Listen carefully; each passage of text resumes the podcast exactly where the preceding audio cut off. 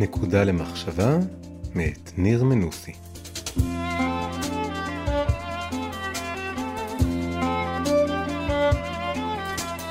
פרשת מקץ לחלום מחוץ לקופסה.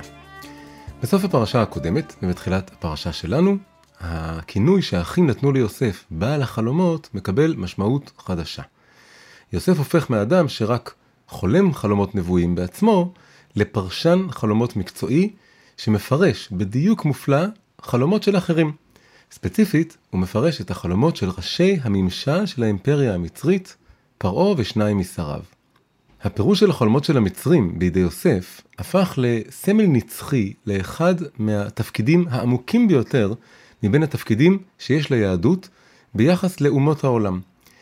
יש לנו ייעוד לחדור לעומק החזיונות והרעיונות של העמים האחרים, ללכוד, לצוד בדיוק את הנקודה הפנימית שלהם, ואז להעלות אותה לשורש הרוחני שלה דרך ביאור ופירוש שלה. מה הכוונה? לאומות העולם, לשאר העמים, יש חלומות מאוד מאוד כבירים, גדולים, טעונים בתוכן, טעונים במשמעות. זה יכול להיות חלומות בלילה, וזה יכול להיות גם חלומות בהקיץ, כל מיני רעיונות, מחשבות, דימויים עוצמתיים. אחרי זה הם לוקחים את כל הדבר הזה ומתרגמים את זה ליצירות אומנות, לסרטים, להצגות, ליצירות ספרות, למניפסטים חברתיים וכדומה. אבל מכיוון שהם בעצמם דפוסים בתוך אותם חזיונות, חלומות, רעיונות, הם בעצמם לא יכולים לעמוד על עומק הפשר שלהם. כמו שיש ביטוי כזה, אין בעל הנס מכיר בניסו, כך גם פעמים רבות בעל החלום לא מבין את החלום של עצמו. צריך מבט של אאוטסיידר כדי לבאר אותו. ואאוטסיידר כזה שהכי מתאים הוא העברי, העברי מלשון עבר, עבר הנהר, הוא בא מהעבר השני של הנהר התרבותי.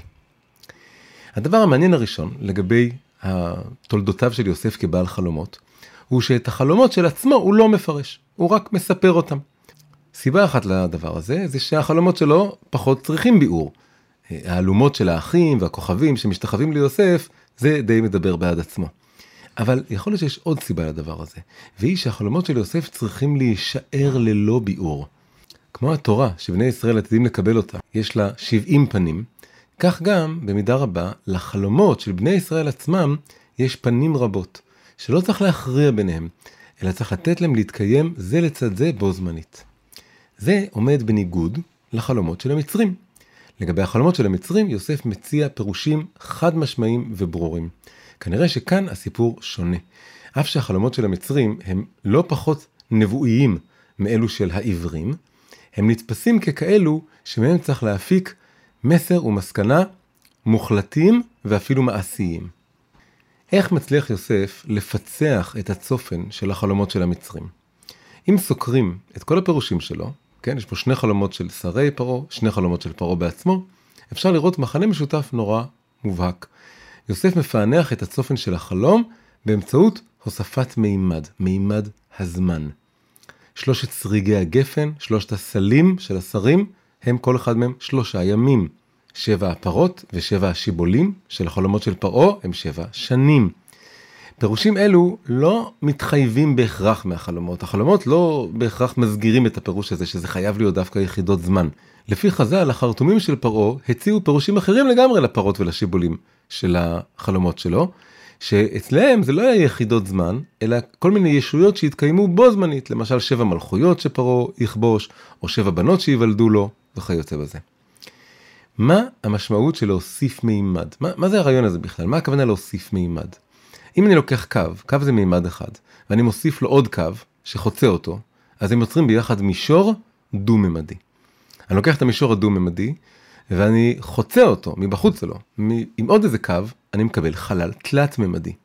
מה המשותף לשני הדברים האלה? יש כאן קו חדש שהוא בא מחוץ למערכת הקיימת, בוקע ממנה, חוצה אותה, חודר לתוכה, ובעצם משדרג אותה, מעלה אותה למשהו שעכשיו יש לו עוד מימד, משהו שהוא סדר אחד גבוה יותר במרחב הרב-ממדי, כן? ממימד לשני ממדים, ממישור לשלושה ממדים וכן הלאה. אז בעצם אפשר להגיד ככה, אפשר להגיד שלהוסיף מימד זה בעצם דימוי למה שאנחנו קוראים חשיבה מחוץ לקופסה. חשיבה מחוץ לקופסה זה אומר שאני לא מוגבל לקו חשיבה שקיים, או למישור חשיבה שקיים, או למרחב חשיבה שקיים, אלא אני חושב מחוץ לקופסה, מחוץ לקו או למרחב או למערכת הזאת, ואז אני חודר לתוך הקופסה הזאת כביכול, ואני יכול להאיר אותה באור חדש. אני צריך לבוא, להוסיף מימד, לבוא עם נקודה שהיא מחוץ למערכת, כמו נקודה ארכימדית כזאת, וממנה אני חודר פנימה, ומאיר את הכל, משדרג את הכל למערכת עם מימד אחד גבוה יותר. עכשיו הדימוי הזה של חשיבה מחוץ לקופסה, קופסה זה אובייקט תלת-ממדי.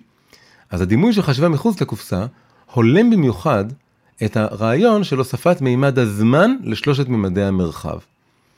מצרים היא משולה לרחם, לרחם הגדול שכביכול גידל אותנו. הגענו לשם 70 נפש, זה מעט מאוד אנשים, ויצאנו עם ענקי, עם של 60 ריבו בתי אב, 600 אלף. ואז קריעת ים סוף זה כמו לידה, קצת כמו שבירת המים. עכשיו לפי הדימוי הזה שמצרים זה רחם, אפשר לחשוב שגם החלל של החלומות של המצרים הוא גם כן מין רחם, רחם מחשבתי, חלל מנטלי, שמימד הזמן יכול לחדור לתוך החלל הזה וכביכול לעבר אותו, זה קצת מין דימוי של זיווג. מה עושה מימד הזמן למרחב? הוא מפיח חיים במרחב, בחלל. חלל בלי זמן הוא דומם, הוא עומד במקום, שום דבר לא מתפתח, שום דבר לא זז, אין תנועה. כשהמימד של הזמן נכנס, חודר לתוך שלושת ממדי המרחב, הוא לוקח את כל כלי המשחק שמפוזרים בו, והופך אותם ממשהו שמפוזר זה לצד זה, כל מיני דברים, לשלבים, בתהליך שמופיעים בזה אחר זה, ואז יש כיוון, תכלית, תנועה, התרחשות. עכשיו, כל הדבר הזה מסביר גם למה יוסף, כשפרעה מבקש ממנו לפרש את החלומות שלו, הוא לא מסתפק רק בלפרש את החלומות. הוא גם מציע מעצמו תוכנית פעולה מעשית לגבי החלומות האלה. מה התוכנית שלו? לקחת איש נבון וחכם שיקבץ את כל האוכל מהשנים הטובות וישמור לשנים הרעות וכולי. אף אחד לא ביקש ממנו את הדבר הזה, למה הוא אה, ככה מתיימר ומציע פתאום, מנדב מעצמו פתרון מעשי? אפשר להגיד שברגע שמתחילים לפרש את הדברים, את החלומות, כל מה שקורה, במונחים של זמן, תהליך, דרך, התרחשות, אז בעצם נכנסים לאיזשהו מצב תודעתי של התקדמות, של חשיבה מעשית, של פתרון בעיות. אז ברגע שהוא פירש את החלום כמתאר מסע בזמן, שבע שנים טובות, שבע שנים רעות, אז כבר זה מוביל אותו ללהתחיל, אוקיי, אז בוא, אז בוא גם נראה איך פותרים את הבעיה הזאת, איך מתכוננים לשבע שנים הרעות. עכשיו עולה שאלה חדשה, איך יוסף ידע באילו יחידות זמן בדיוק מדובר בכל פעם? איך הוא ידע שבחלומות של השרים, הסריגים והסלים הם דווקא רומזים לימים, ואילו הפרות והשיבולים בחלומות של פרעה רומזים דווקא לשנים. איך הוא יודע שזה ימים וזה שנים? למה לא הפוך? למה לא שכולם ימים או כולם שנים? כאן אנחנו מגלים עוד מימד שיוסף שילב בביאור של החלומות. מימד הנפש. יוסף לא ראה בחלומות רק חזיונות אלוקיים שיורדים במישרין מהשמיים. הוא ראה בהם אור שמתלבש בכלים של התודעה של החולם, ומקבל את הצורה של הכלים האלה. כלומר, החיזיון מתלבש כאן בתודעה, בצורת החשיבה של מי שחולם אותו. הזהות של הנפשות הפועלות כאן, השרים, פרעה, היא חלק, מרכיב חיוני בהבנת החלומות שלהם והמשמעות של החלומות האלה. במקרה של השרים, יוסף הבין שאותם מאפיינת יחסית קטנות מוחין, כלומר יש להם ראש קטן יחסית, הם חושבים לטווח קצר, הם שרים, אין להם כזה תפקיד חשוב. ולכן הגיוני שאליהם ידברו מהשמיים דרך החלומות במונחים של ימים. פרעה לעומת זאת הוא המלך, יש לו יחסות גדלות מוחין, חשיבה גדולה, ראש גדול, כל הממלכה מונחת על כתפיו, העתיד של הממלכה, הגורל של המון אנשים, אז לכן יותר סביר שאליו ידברו דרך החלומות במונחים של שנים ולא ימים, כי ככה זה מתאים לאיך הוא חושב. אז יוסף ידע לשים לב מי החולם, ול, ולפי זה גם להבין אה, אה, איך מדברים איתו, באיזה מונחים, באיזה שפה. הרעיון שהנפש היא גם מימד, שיש כזה דבר מימד נפש, יש לזה מקור, זה נמצא בספר יצירה. ספר יצירה זה ספר הקבלה הכי קדום, הכי עתיק. שם כתוב דבר די מדהים. כתוב שם שהמציאות מורכבת מ, שימו לב, חמישה ממדים. מה זה חמשת הממדים האלה? זה שלושת ממדי המרחב שכולנו מכירים. למעלה למטה, צפון דרום, מזרח מערב. אחרי זה בתוכם בעומק יותר זורם כביכול מימד הזמן, מהעבר לעתיד. אבל אז יש עוד מימד, מימד חמישי, שהוא נמצא עוד יותר עמוק, בעומק הזמן אפילו. וזה נקרא מימד הנפש. מימד הנפש זה עוד מימד. הוא לא הולך ממזרח למערב, כמו מימד מרחב או משהו כזה, הוא לא הולך מעבר לעתיד. מאיפה לאיפה הוא מוביל? הוא מוביל מרע לטוב. כלומר, רע זה המקומות הנמוכים של הנפש, טוב זה המקומות הגבוהים של הנפש, אבל זה לא נמוך וגבוה מרחבי, אלא נמוך וגבוה נפשי.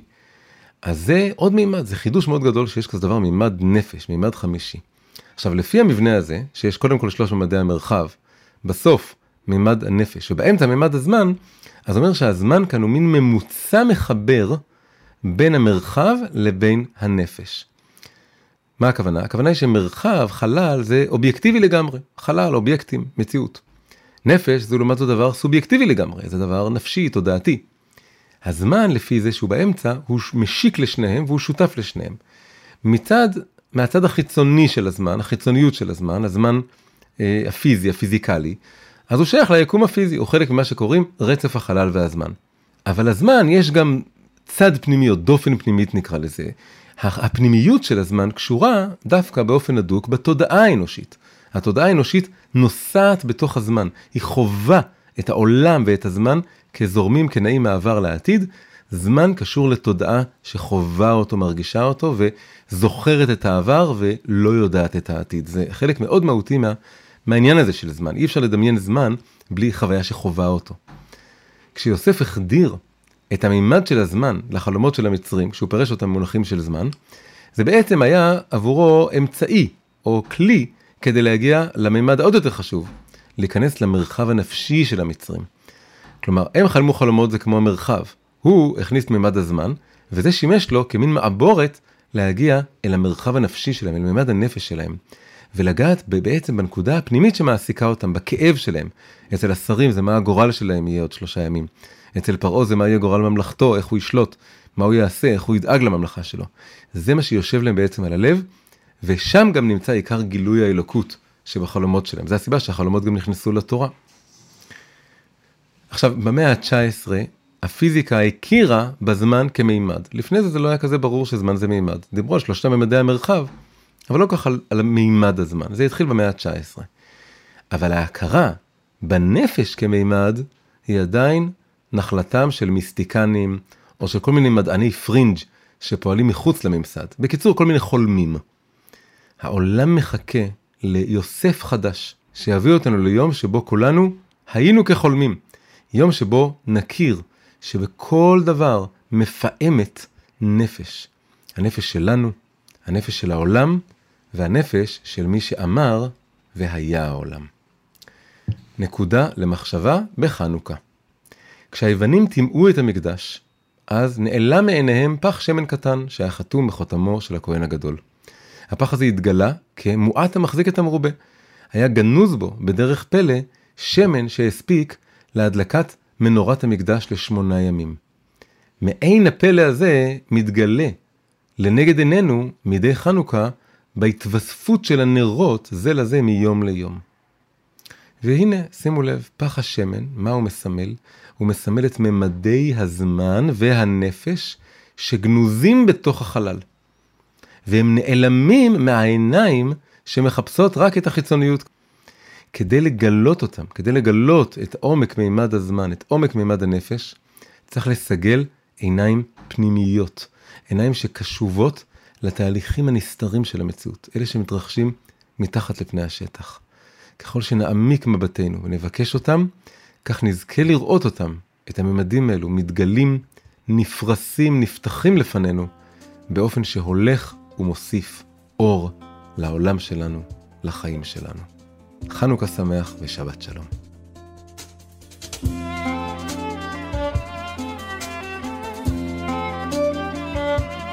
שלום, אם נהניתם מהפרק הזה, אשמח אם תעשו לו לייק וכן מנוי לערוץ.